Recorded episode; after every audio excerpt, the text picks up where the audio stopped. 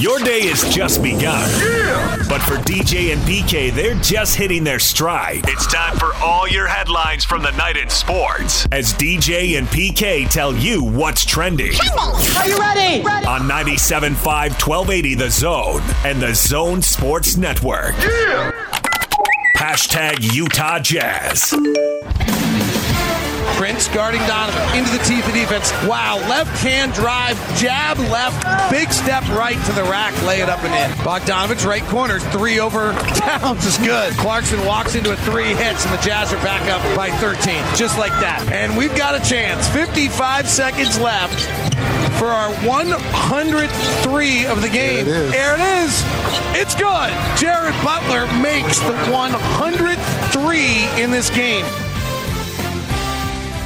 The Utah Jazz, the Minnesota Timberwolves. It was close for a half, and then the Jazz blew the Wolves out. Ended up with 101 three pointers in the game. More importantly, the Jazz ended up with 136 points, 136 104 PK from halftime to the middle of the fourth quarter. That was a clinic. Oh yeah, yeah. They're, rolling offensively. Is what we thought they would be able to do, and this is what they're doing. Jazz become the first NBA team to make 20 or more three pointers in three straight games. Donovan Mitchell leads the way with 36 points. Rudy Gobert got in foul trouble, and that was not a big issue for the Jazz. Small ball lineup had a problem for a minute, but then they fixed it, and the Jazz just kept rolling. Win the third quarter by 13 points, the fourth quarter by 18 points, and just pull away and have all the subs in there for the last four minutes. Couldn't be better. Jazz are back at it tonight in Philadelphia. And some of these guys will be pretty fresh. Conley only played 24 minutes. See if they let him go back to back. A lot of times he doesn't, so we'll see if that happens. Philly is also going back to back. They beat Charlotte 110 106 on the road. Tip off tonight, 5 o'clock, pregame at 4 o'clock here on the Zone Sports Network. Hashtag NBA. Golden State Warriors keep it rolling. They beat the Portland Trailblazers 104 to 94. The Warriors with the best record in the NBA. They're going back and forth with the Suns. Right now, they're half game up on the Suns after that win. Steph Curry made six pointers in the win, so he needs nine to get Ray Allen's all time record. Just a matter of time before that thing falls. Most made three pointers in an NBA career. The Rockets beat the Nets 114 to 104. Brooklyn, the best in the East, falling to the Rockets, who have now won seven straight games after a 1 and 16 start. It's a remarkable turnaround, PK. You being sarcastic? A little bit. Okay. But I mean, it is remarkable. I mean, they shouldn't have been 1 and 16 in the first place, but seven straight and a win over the Nets, that's good. Luka Doncic went for 26. The Mavericks beat the Grizzlies 104 96. Dillon Brooks got hot after the game, screaming at the refs. Hot in the post game. Best to get hot during the game. Yeah. Nikola Jokic, 39 points, 11 rebounds, 11 assists. A massive game for him. The Nuggets, who'd really been struggling, beat New Orleans 120 to 114. And the Cavs, who gave the Jazz a really good game, picked up another win. They beat the Chicago Bulls, blew them out 115 to 92. DJ and PK. Hashtag college basketball. 24th ranked BYU improves to 8 and 1 on the year. They open up a 20 point lead over Utah State. The Aggies rallied, got to single digits, but no closer. And BYU ends up winning 82 71. Alex Barcelo leads the way with 17 points in that one. Justin Bean had 20 and 7 for the Aggies, but not enough. The uh, BYU got a roll in there in the first half and opened up a pretty good lead. Yeah, the Aggies struggled shooting, couldn't even make free throws. And Barcelo is going to set the record like a uh, as a transfer student, seven years for BYU. He played for two years for the U of A. Yep. Six years in high school. Probably. Like he's been around forever. He's a good player. TCU beat Utah 76 62. Ute shot 29% from the floor in that loss. Utes fall to 6 and 3 on the year. Weber State went to Washington State and got crushed 94 to 60.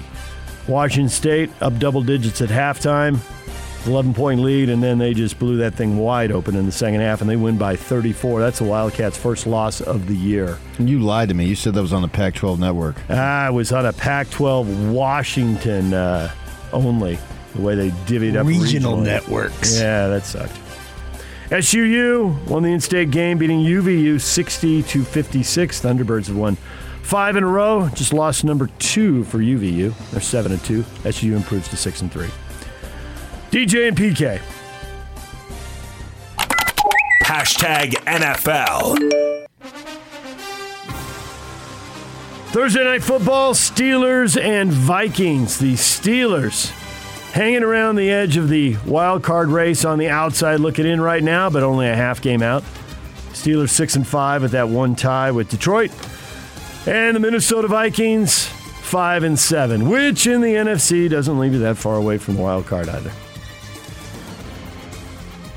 Packers are going to play the Bears this weekend. They've got a Sunday night game, and Aaron Rodgers saying he does not regret telling Bears fans, "I still own you" after the TD run in the first first matchup this year. I don't regret it at all. DJ and PK. Hashtag college football. As expected, wide receiver Drake London, USC star, announced he'll skip his senior season. He's going to the NFL draft. Broke his ankle in the Trojans' eighth game, but he'll rehab that and get ready for the NFL. Clemson offensive coordinator Tony Elliott is the reportedly the top candidate to become the new head coach at Virginia with Bronco Mendenhall stepping down. He's been calling plays for them for seven years and a whole lot of playoff games. Two national titles. Two national titles. Big 12 Commissioner Bob Bowlsby said Wednesday there have been preliminary discussions with the NCAA's Football Oversight Committee and in coaching circles about possibly changing the early signing period for recruiting. December, They need to. December become the big date. It's hurrying up coaching fires and hires and distracting from the season. And in the end, I don't know how much it matters because of the fact that the uh, players can transfer anyway. So there is something that uh, is in their favor. But asking these kids and these schools to make commitments on two weeks, Not ideal. Far less than that, actually. What is trending? Brought to you by Shamrock Plumbing. There's no job too big or too small. Get the personal touch with Shamrock Plumbing. Call them at 801 295 1690. That's Shamrock Plumbing. Coming up, Bill Clark, UAB football coach, is going to join us at 7.15. Mike Smith, Jazz studio analyst. For AT&T Sportsnet, will be here at 8 o'clock as the Jazz keep winning. And Dr. Chris Hill, the former University of Utah athletic director, is going to join us in studio at 8.30. He'll be here for about an hour. The 30-year arc that gets Utah out of the middle or bottom of the WAC into the Mountain West, into the Fiesta and Sugar Bowls, into the Pac-12, and now to the Rose Bowl. We'll talk with him about that coming up at 8.30. DJ and PK, it's 97.5 and 1280 The Zone. This is Unrivaled. You guys are doing a hell of a job. And I think about where Utah football is today and the fact that Utah now is playing Ohio State in the Rose Bowl. And I don't know if I've told you that yet, but that's what's that's what's going on. And I remember back at that time, 35, 36 years ago, where there wasn't even a snowball's chance that Utah would ever go to a Rose Bowl or ever play and compete against the Ohio State Buckeyes. That is unbelievable. Catch Unrivaled with Scott Mitchell and Alex Kirry. Weekdays from 3 to 7 on 97.5 1280 The Zone. Powered by KSLSports.com. DJ and PK, it's 97.5 at 1280 The Zone. We are joined now by Bill Clark, football coach at UAB, Alabama, Birmingham. They are getting ready to face BYU in the Independence Bowl. He joins us right now on the Smart Rain guest line. Smart Rain, state of the art. Smart irrigation controller helps with first class water management. Visit smartrain.net to learn how to save 30 to 50% on your commercial property's water costs or call 877 346 3333. Coach, good morning. Morning. How are you guys? Doing well, and it seems like the Blazers doing pretty well too. Eight and four, a uh, second place finish in your division. What got you to eight wins? What is the core of this team that accounted for the success? Yeah, you know, we had a lot of our guys that um, had been with us for a while end up, I guess, with COVID, probably like a lot of folks. We ended up getting that extra year um, with kind of our core group uh, of seniors back, and just a really good group. You know, they've had you know pretty good bit of success, and and um, you know we had a really tough schedule this year, but you know thought they did a good job of leading us. Well, as I look at your stats, Coach, uh, you guys are awesome against the run. Your run defense is uh, what? Uh, I think it's a top five or something like that. Uh, I think top top twelve is what it was. I got I wrote it down, and fifteenth ranked defense. So, could you tell us? I mean, there's guys that I can go down and look at uh, Turner up front uh, and right, and in the back, Cash. Just tell us about your defense and what has made it so effective this season. You know, I think for all of us, uh, you know, defense is an ever evolving uh, situation with kind of what's going on offensively, and you know, we say, especially what's trended in, in in this football in general offensively, you know, with tempo and spread and all the different things you have to defend. You know, I think for us that's kind of been a hallmark. You know, since we brought the program, I've kind of got a defensive background, so we always say we're going to build it with with playing, you know, trying to play great defense. Um, but you know, I think this group, uh, you know, it's it's kind of year to year as you go, and we've had some injuries this year, probably like a lot of folks. I know BYU's going through the same thing on the defensive side of the ball, um, but for the most part, feel like they've done a good job. And then, you know, against the run, we've been pretty good this year, no doubt. You've also got a running back who can really, really run the ball. Uh, DeWayne McBride, almost 1,200 yards, and he got hurt and only got seven carries in the last game. He only needed 12 more yards, so I assume he would have gotten that. What makes him so good? Yeah, you know he's, you know, like like all good running backs, got really good vision, but he's really strong, really powerful. Um, you know, really good on yards after contact, uh, explosive. Um, you know, he's just really done good. I mean, I think he had what 99 yards at, in the first quarter before he got hurt. I hate that for him. I think he'd have probably broke the, or, or, or led the conference. You know, I think he ended up leading the conference anyway. But you know, I think just he would have that would have been a great game to see him if he got to play three more quarters. But he's really had a good year for us. You've outscored opponents in the first half, something like 209 to 148. Any particular reason that you seem to get off to great starts? You know, I think it, you know for us, you know, and once again, I don't know what what creates great starts, what creates fast starts. We talk about it, you know, but I think sometimes it's.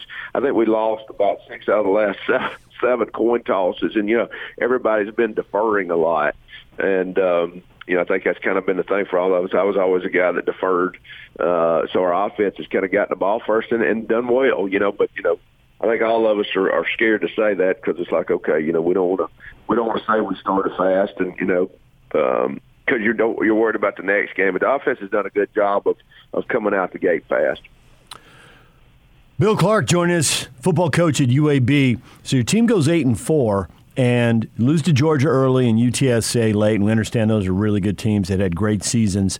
Uh, the Liberty and Mist and Rice losses were a little bit of a mystery to me. When I was reading up on Rice, turns out that for whatever reason, matchups, I don't know what it is, uh, they've, they've beaten you several times the last few years. Can you explain what happened in those two years? Because you, you handled a lot of teams, and I can't figure out what went wrong there. Well, two things. Rice has not beaten us. This is the first time they've beaten us since I've been here. So um, Rice, I mean, give them credit. They had a quarterback that's been out. He came back. We were on an eight game. I'm not making an excuse, but we were on an eight game um, without an open date, and we were banged up. And hey, they came and played us good. We scored to win the game, or uh, there was 11 seconds left. I feel like we would have won. Got a holding call on it. Just we give them credit. Liberty's, a, you know, is a good team. You know, we just didn't. It's three three at half, and they came out second half and played well um, you know, but Rice, no, that was the first time we'd lost them since I've been here. Well, UTSA, we already said is a good team. I think I might have known why you lost. I mean, you outgained them by 100 yards, and they scored right at the end. You held them to 65 yards rushing. Harris, their quarterback, did throw for 323. But the number that jumped out at me for you guys in the negative was 13 penalties for 124 yards. Uh, I'm guessing that had to get under your skin. Has that been a problem this year or no? Yeah, I mean, I think penalties are always something that we all look at. So um, I think last few games we probably, you know, Marshall we were, we were good there, and El Paso we were better, but no, the UTSA game was a problem. So when you look at BYU and you look at the matchups there, what is the number one thing that can that worries you about the way your team matches up with them? Oh gosh, I mean, you could go through the list. I mean, you know, start with their offense. They've got weapons all over the field. Um, yeah, I think they're really good at receiver. They got tight ends that can catch the ball. Um, they're very well coached. They're big up front. Great running back's great, but there's there's multiple of them. The quarterback can run and throw. Um, they're very diverse. They take shots. I mean, so we we could talk all day about offensively, and then defensively, same thing. And I know the head coach's background, Coach Taki. You know, when you got a head coach that's got a defensive background, they're always going to be good defensively. Very multiple. Um, once again, big up front. History of you know you know you talk about BYU, you talk about a history of winning. You know, so they expect to win. Uh, really good in the special teams. So you know, it's just a, obviously it's just a really really good team. They've done a great job. You speak of tight ends. Your tight end uh, Prince leads the nation in uh, yards per per reception at 20 yards each of us, 32 receptions and uh, eight touchdowns. He a big play for big play guy for you, I would assume. Yeah, Prince has really had a great year. Um, just kind of the guy we always thought he could be. He was that hybrid receiver. Uh, had been a receiver in junior college, and we moved him to tight end. The whole time we know he's a mismatch because uh, he runs so well, and he'll have a chance to keep playing past us, you know. But he's done a he's done a heck of a job, you know, and, and we've done a good job offensively, finding creative ways to get him the ball. Dylan Hopkins, your quarterback, you talked about a lot of seniors back, but uh, he is a he is a junior, and the attempts, 212 attempts over the course of a season, seems a little on the low end. Really, kind of picking your spots there in the passing game. Yeah, that's kind of been our deal. You know, we've always been able to run the ball and uh, and then take our throws when we when we want to and when they fit. He's really come on, and uh, we had a long time starter in Tyler Johnston. Uh, who had gone through some injuries, and Dylan got his really, he's done well, and he's getting better every week. As I look at your schedule this year, you're due to win because you've had three two game winning streaks. So you lost to San Antonio, but then you beat El Paso, and that was your last game. So the bowl game, you are shooting for four two game winning streaks. That's kind of an oddity, but it also tells me your team is able to get past losses and move on. Yeah, that's. I mean, that's a good point. I think that's one of the things as coaches. The hardest thing as a coach is to is to get them up to you know the week after loss. I mean, and, and especially like last week, that was such a big deal for us losing that UTSA game because it was for the championship. Really, you know, to get us in the championship game, really, we would still have to beat El Paso, but. um yeah, and then to come back and play a good El Paso team and and find a way to win and all the things you go through for a season. You know, I don't I don't know, but you know how streaks go. But you know, as far as you know, coming back after a loss, that's that is something I'm proud of. Obviously, UAB has the unique situation where the program was shut down and then brought back, and that was big enough news. We heard about it on this side of the country, and I'm curious, as the coach, and there's so many details that go into it. Are there long term ramifications to that? Are you past that? Where does that stand? Yeah, I think we are past it now. I do think that, you know, you just start talking about the history of college football. I mean, how many times has that ever happened? And then to bring it right back. But, you know, what happened, the, the community fought and said, no, this program is important. And, uh, you know, we've went out and raised probably about 60 million for facilities and all the things that were needed and built, you know, built a new facility here. And then our community came together and we bought a, we built a city stadium, um, downtown that's state of the art there was a combination of the city and the county and, and UAB coming together and building this state of the art stadium that we just opened up this year. Uh, you know, about midway through the year, we got in there, so that's a huge deal for us. And, you know, we feel like the you know the future is very bright. You know, obviously Birmingham loves football, and you know, with the economic center of the state, we got the great university that's a medical school. Um, so you know we got a great university, and now we've got the commitment, and obviously you know we're taking a step going to the American Conference.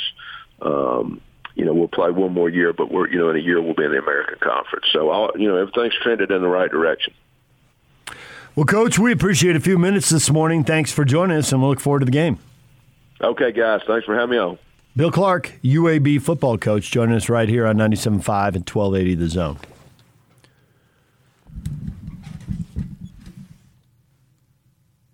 Yeah. Feel pretty good about BYU's chances after listening to him?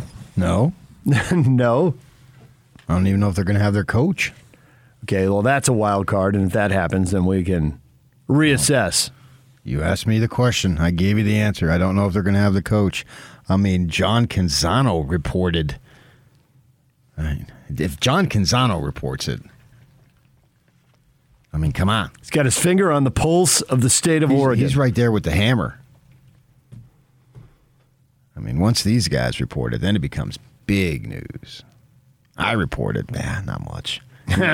we need a national guy to confirm. and if you don't put it on, and I'm and I'm now uh, rejecting putting it on Twitter just out of spite. You've drawn a line in the sand, and this is it. yeah, yeah. So, I mean, he reported that they were gonna. They've uh, made contact, and I didn't see that coming. I, I, I, that was a shocker. Pretty sure you did.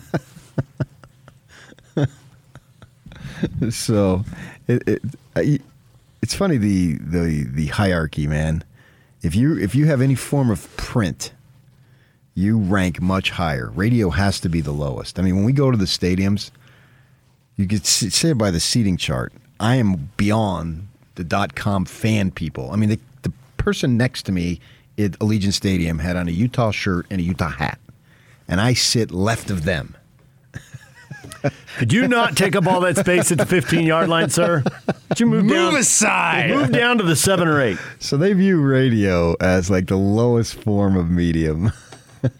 Just- and I have a fair amount of credentials, not much. We got to get you back on back with the paper, apparently. Yeah, yeah, yeah. I remember the first year down at the Mountain West tournament, uh, basketball. I didn't even have a seat, and I look at it. The Green Valley Tri Monthly had a seat. And, and, and Javen, the guy that I'd known for years, Javen, is there something wrong here? what did he say?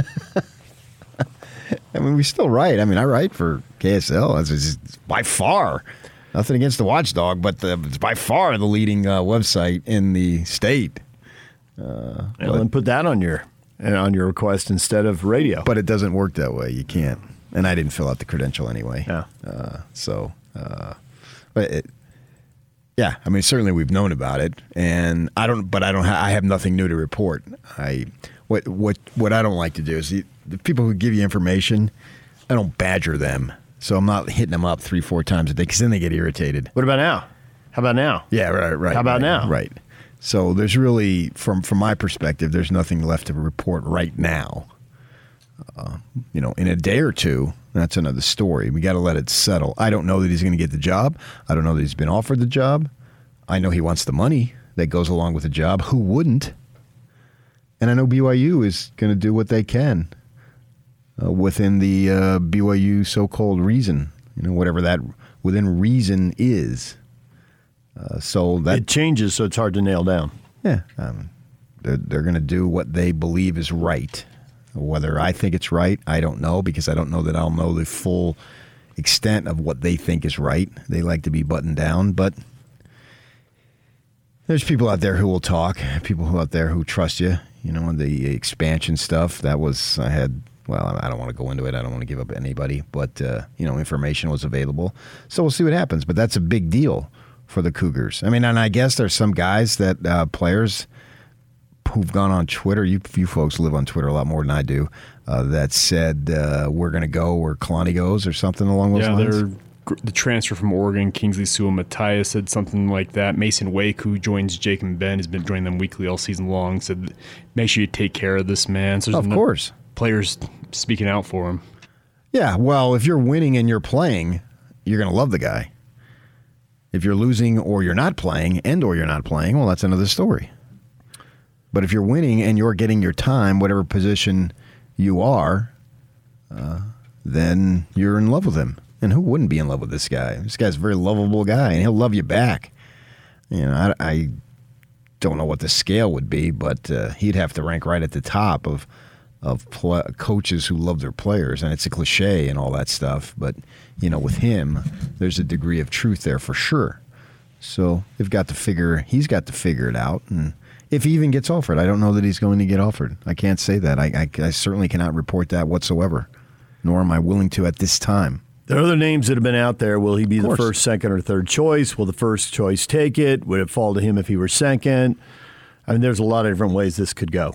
Well, it would fall to him if the first choice didn't take If it. he's he were indeed second, Maybe he'll be first, and it'll fall to somebody else. And, uh, I don't knows? know. I don't know all those uh, complexities, but I know Maybe John that- Canzano does. I wouldn't surprise me if he does. He will. If he doesn't now, I think you have to let the process play a little bit. You know, it's a, the the word became official on Monday, and if there's no 100% obvious candidate, well, then you got to take your time because the coordinators have, you know, they're new, they've left.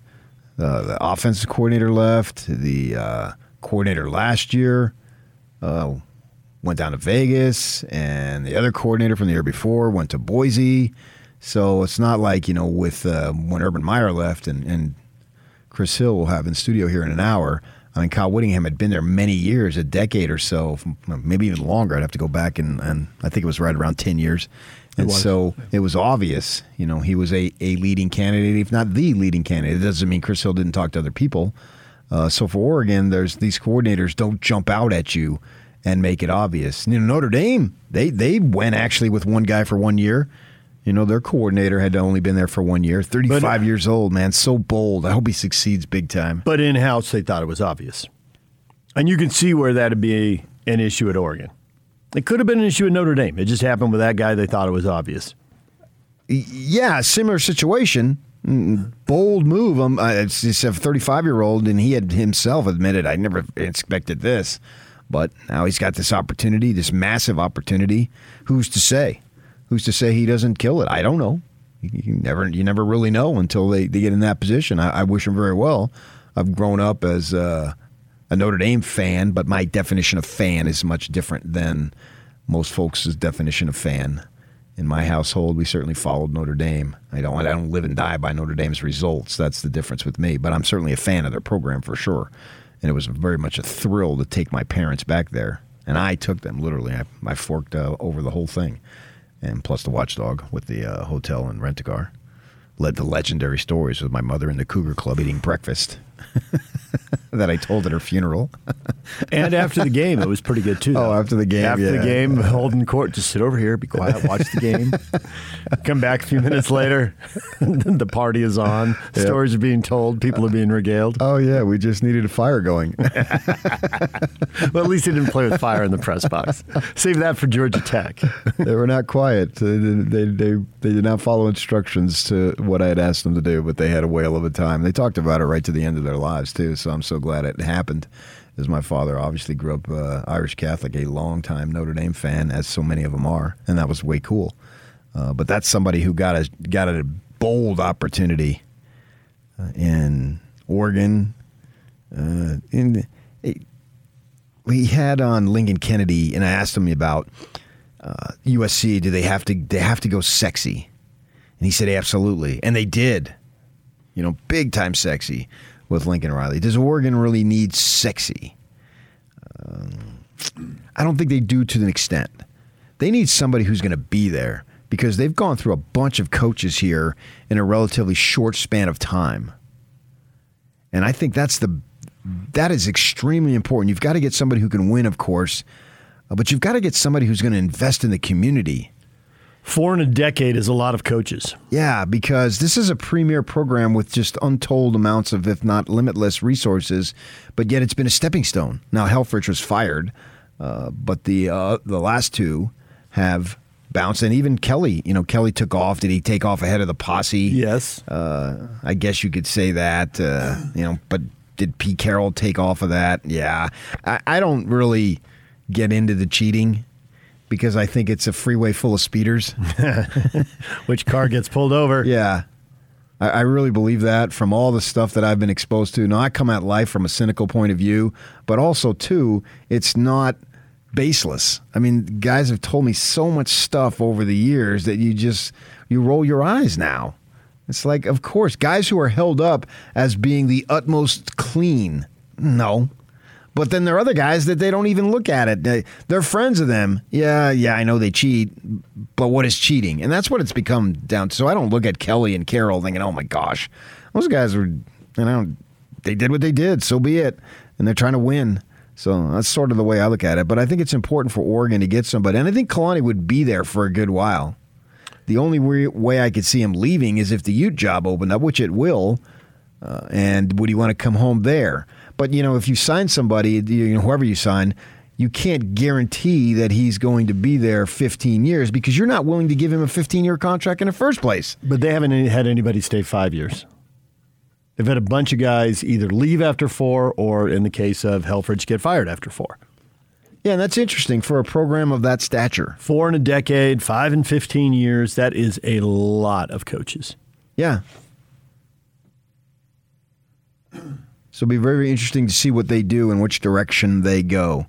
But back to BYU playing in this game, certainly I expect them to win. Uh, but I don't scoff at UAB. I mean, we tend to look at these programs. Okay, you're down here, and the other program's up there, so that program's going to win. I get a certain logic on that, but you also can look at, you know, they're down there, and, and Birmingham's just down the road, up the up the road from Tuscaloosa. So much talent in that area that I don't. I just don't disrespect somebody just because they're from a lower conference, and I don't. I don't buy that at all that may end up being that way. But if BYU beats them, it's going to be because they're better than them, not simply because, oh, they're from a lower conference. It's not like an Idaho State situation. You know, that's another that's an entirely different ball game. Well, in a lot of these conferences there's a big gap from the top to the bottom of the conference. I mean, the Mountain West made a lot of hay out of what they did against the Pac 12 this year, but the whole Mountain West didn't do it. San Diego State got two of those wins. Fresno beat UCLA and got one of those wins. So UAB is near the top of their league. Yeah, and they basically shot themselves in the foot against San Antonio. Or uh, 13 penalties. And San Antonio scored literally right at the end. So, and you so look that, at their defense, their defense has eye popping numbers. If you play Georgia, you're going to lose a game. And they got two other games that went right to the bitter end that they lost. Yeah. I still expect the Cougars to win. But I think it's a major blow if they have an interim coach. Especially depending on how many of the assistants are gone. I mean, we've seen situations where teams have been missing one or two coaches. We've seen situations where teams are missing five or six coaches. Yeah, I think because it's so early, though, they would still be there. It's next week. You know, it's what, nine days away? So I think that's a little different in this situation you know, that's I think that's part of the re- reason with Bronco coaching in the Vegas Bowl, the old Vegas Bowl at Sammy Boyd, because it was done early. So if these guys decide in the next uh, three days or so, I think it'll be wrapped up fairly quickly if it should happen. That at that point, uh, you know, you you're you're in a game week. You can ride it out another week, I would think, uh, as far as that goes. But that that's unsettling either way. So, and I still expect BYU to win, and they're going to go uh, what eleven and two. What did they go? Were they eleven and one last year? Yep. Yeah, I mean that's that's so. What's that? Uh, Twenty-two and three, winning eighty-eight percent of your games. Yeah, that's that really awesome. A sweet run. And I think if he goes, people will just say, "Man, that sucks for BYU," but congratulations to you. And then they go through the search again. You know, and we'll identify two or three candidates, and and one of them will get the job, uh, and that that'll be it. But I think the, the, Oregon numbers will come out at some point. Oh, it's a public university. It right. has to. So they're available. If, if the numbers are massive, people will shrug and go, "Well, there goes Nike." Yeah, but even if somebody gets a million dollar raise, are you going to say don't take a million dollar raise? I certainly no. not. no.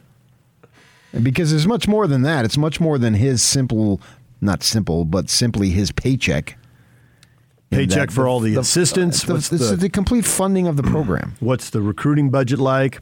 Obviously, their facilities are off the charts, and they continue to build and build and build. Yeah, and a lot of it is transportation for recruiting.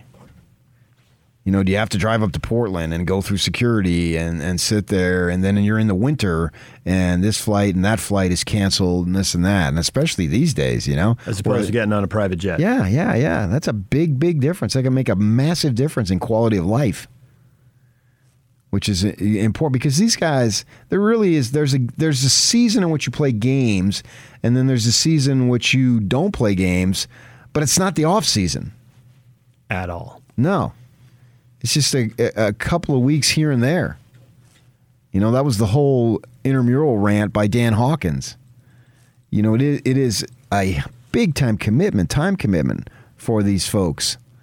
And they're gone a lot. I, I had one coach tell me spring recruiting, he said, I can't tell you how much it eats at my heart to know I'm in fill in the blank city when my 10 year old is up to bat or going to kick a soccer ball, whatever the instance might be, Whatever the event, activity, team. or you know recital, Yeah. uh, band concert, whatever, whatever it is. It doesn't have to be sports. but they're doing their thing. yeah, And you're not there. and you know by that time you understand in your life that those times are never coming back.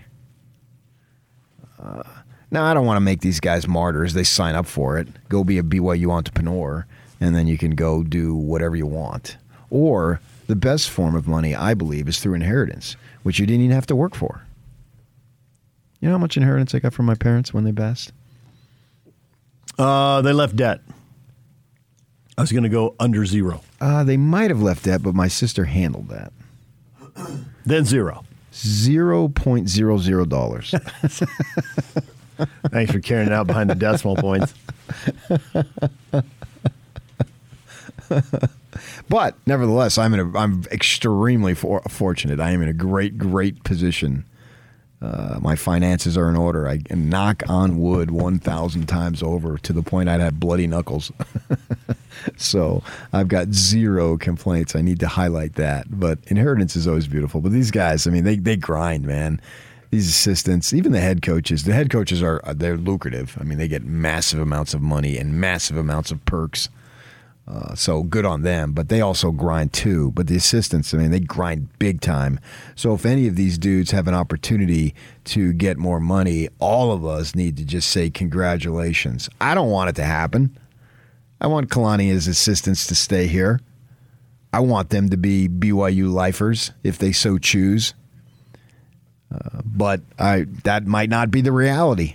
And obviously, it's not going to be a reality. What do they got? 10, 11 coaches and plus staff guys. I mean, you get to know guys over the years and you end up liking them and they treat you well and you want to see them succeed.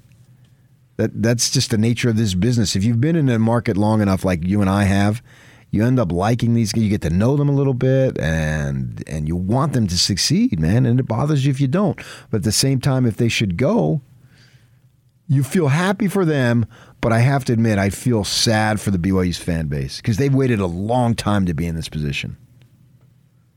And now they're here. Yeah. Things and are Oregon looking up. comes calling. Yeah.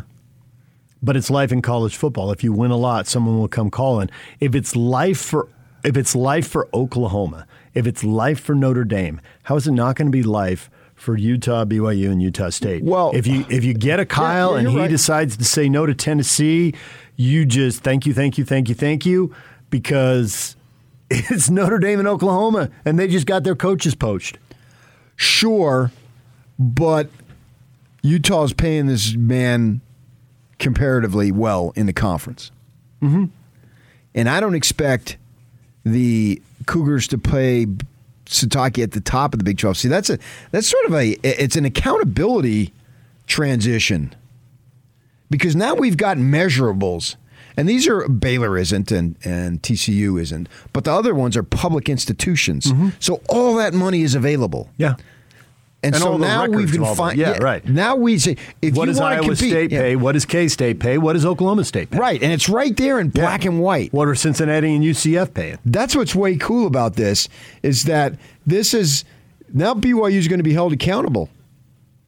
The days of LaVell being on the bottom and succeeding, goodbye. Good luck with that. Yeah, it's not going to happen. But the problem is, even if they get to the middle of the league or near the top of the league, if you're winning in the Big 12 in Provo, Utah, the rest of college football is going to think, man, the people in Florida and Texas have huge advantages. How's this guy pulling this off? Sure. And they're going to keep coming and they're going to double down, and nothing about this is slowing down. I mean, the bidding wars are just getting crazier. Yeah, yeah, yeah. Well, but but see, that's the position you want to be in, though. Yeah, it means you're winning. It's the old Chris Yeah. Hill line. It probably means you're winning big. Yeah, I, have- I want my coaches to be sought after. And he said it at a time they were in the Mountain West. Now it's a different time. And I, I will go to my grave saying you have everything you need to be successful at the highest levels at the University of Utah.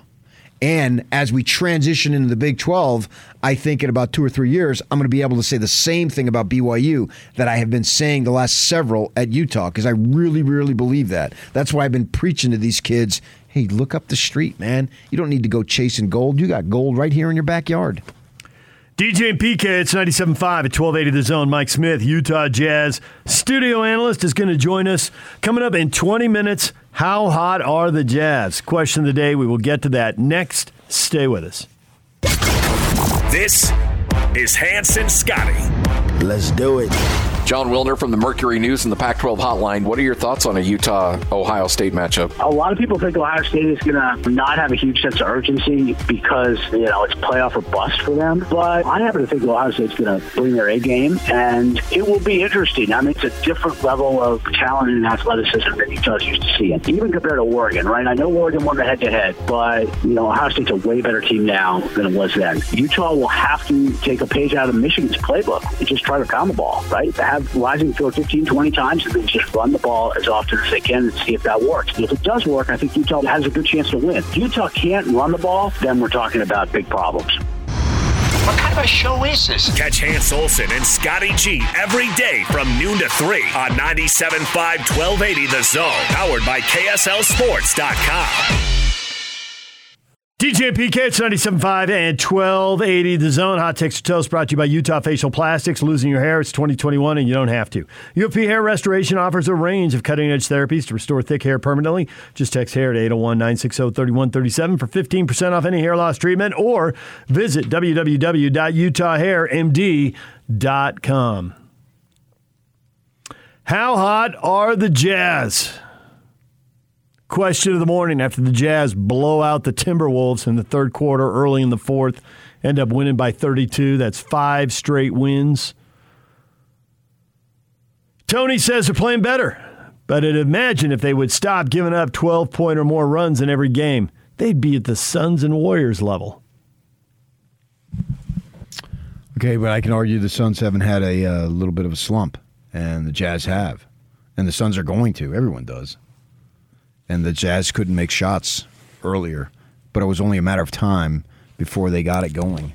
And they play a beautifully aesthetically beautiful brand of basketball when they move the ball like that. You know, I hate the one on ones and the isolation and all that. We don't see that as much anymore with the rules and all that. But the Jazz seem to be one of the better teams with the ball movement and it's fun to watch. And the dunks are nice and all, but I like a swish too. I like a smooth stroke that's online and it just goes right in the basket. That's something that I enjoy, and this team has a lot of players capable of doing that. And when they're clicking, most of them, I don't need all of them, but most of them, like Rudy Gay wasn't clicking uh, last night. His shot wasn't falling as much. And that's fine. That's even better because have a couple guys who aren't shooting well and you still win uh, because then he'll make it as we saw. And we've seen him go on a little bit of a tear himself. So the, these guys, they have the opportunity to be the best offense in the league. You know, if they could only pick up Steph Curry, look out. Waiver wire and a surprise move today.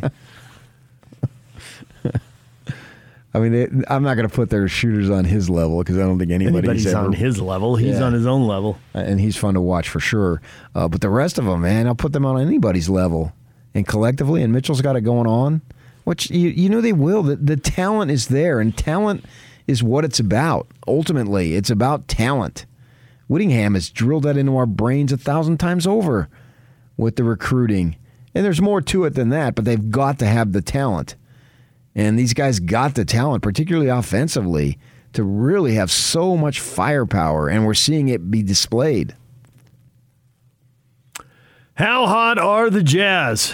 Eldon says it won't matter until the playoffs.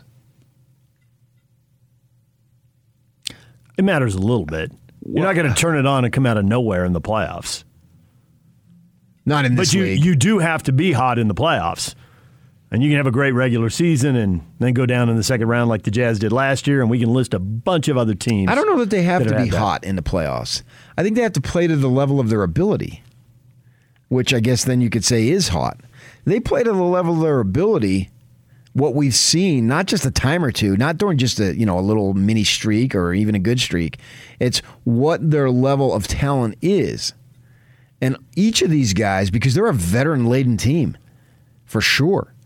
And each of these guys has proven over a good span of time that what their level of ability is. So I wouldn't say necessarily that they have to be hot because to me, hot implies, man, you just can't miss. It's your day. It's your night. If you've played any level of basketball, you even even at the sl- the lowest levels, you felt it. I mean, even in pickup, you felt, man, I am on tonight, and it, it is just really happening for me. Uh, I mean, I've played a ton of pickup in my day, uh, and you, know, you just know whatever for whatever reason, man, it's just dropping. I don't think they need that to win. I think they need that to play to their level to play to their level of, of their abilities that they're capable of playing, and then we'll see. And I think they can win. The thing about it is that because whoever just said that that well we won't really know till the playoffs, that tells us that you're a really good team. Because if you're not really good, we'll know that before the playoffs. Yeah, there's just a few teams that their seasons will be defined by what happens in the playoffs. You look at Memphis last year and their coach when they got beat, he was ecstatic. They had made significant progress. Their season was already defined. Yeah. And could have been redefined to a higher level had they beaten the Jazz, but but that wasn't going to happen. But they had made significant progress. Right, right. Getting into the into the little uh, what are we calling that mini playoff? Getting into that and then prevailing play-in? I don't there. Yeah, the play in that was a that was a big deal for them. Yeah, yeah, yeah. And they competed well against the Jazz and took a ball game and competed well in the other games. And so that no one's going to say, man, the Memphis Grizzlies, their season is going to be defined by the playoffs. And if Denver doesn't get healthy, no one's going to say that about them. And if Clippers don't get healthy, basically four teams.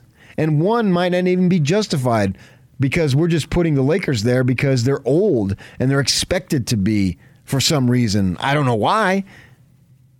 But that's the label of expecta- expectation that LeBron is going to have. He's playing for history. Uh, and to what level, the degree of history, when it's said and done, then we'll know. And LeBron fans will say he's the best, and the Jordan fans will say he's the best, and whatever. And The rest of us will move on. yeah, and then we'll. I, I don't end up. I don't think I'll say he's the best, but I have no problem saying he's one of the best. There's just no doubt about that. He in top two or three. Yeah, I mean he's he's absolutely sensational. But they get put on that. I don't know that collectively this group of Lakers belongs at that in that category, but the other three do, and that's the Suns, the Warriors, and the Jazz. DJ and PK Mike Smith is coming up next. Utah Jazz studio analyst for AT&T Sportsnet. He'll join us on the other side of this break. Chris Hill, former Ute athletic director, in studio to talk about the 30-year climb that the Utes made that has landed them in the Rose Bowl. Chris is coming up at 8:30. Stay with us.